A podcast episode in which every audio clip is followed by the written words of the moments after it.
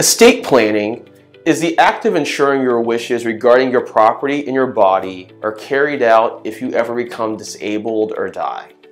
To do this, our firm prepares the legal instructions that allow you to decide who receives your property, decide who will care for you if you're unable to manage your own affairs, and decide who will care for any of your children under age 18 who may have special needs. The goal is to do this while minimizing taxes, legal fees, and court costs. We think of estate planning as a three-step process. The first step is to organize the client's wealth and assets. That means reviewing accounts and property and learning about your goals and needs. The second step is putting together a plan that protects the client's assets while they're still alive, particularly if they become legally incapacitated or otherwise unable to manage their own affairs. The final step is dealing with what will happen to the client's assets upon their death.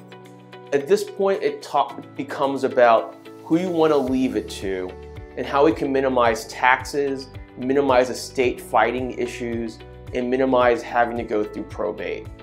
At the same time, we deal with issues way more important than property, like who is going to get custody of her children if both parents die. If someone has pets, we figure out who will take care of them. Additionally, we help clients decide what they would like to have as their final wishes. Part of this process involves dealing with insurance policies, retirement accounts, and making sure those support the client's goals. And it can dramatically vary in complexity. One person may need a simple will and a few documents. Other people may need an intergenerational trust deal with taxation. Others may need a very, very aggressive asset protection strategy. Estate planning is a term that's broad enough to encompass all of this.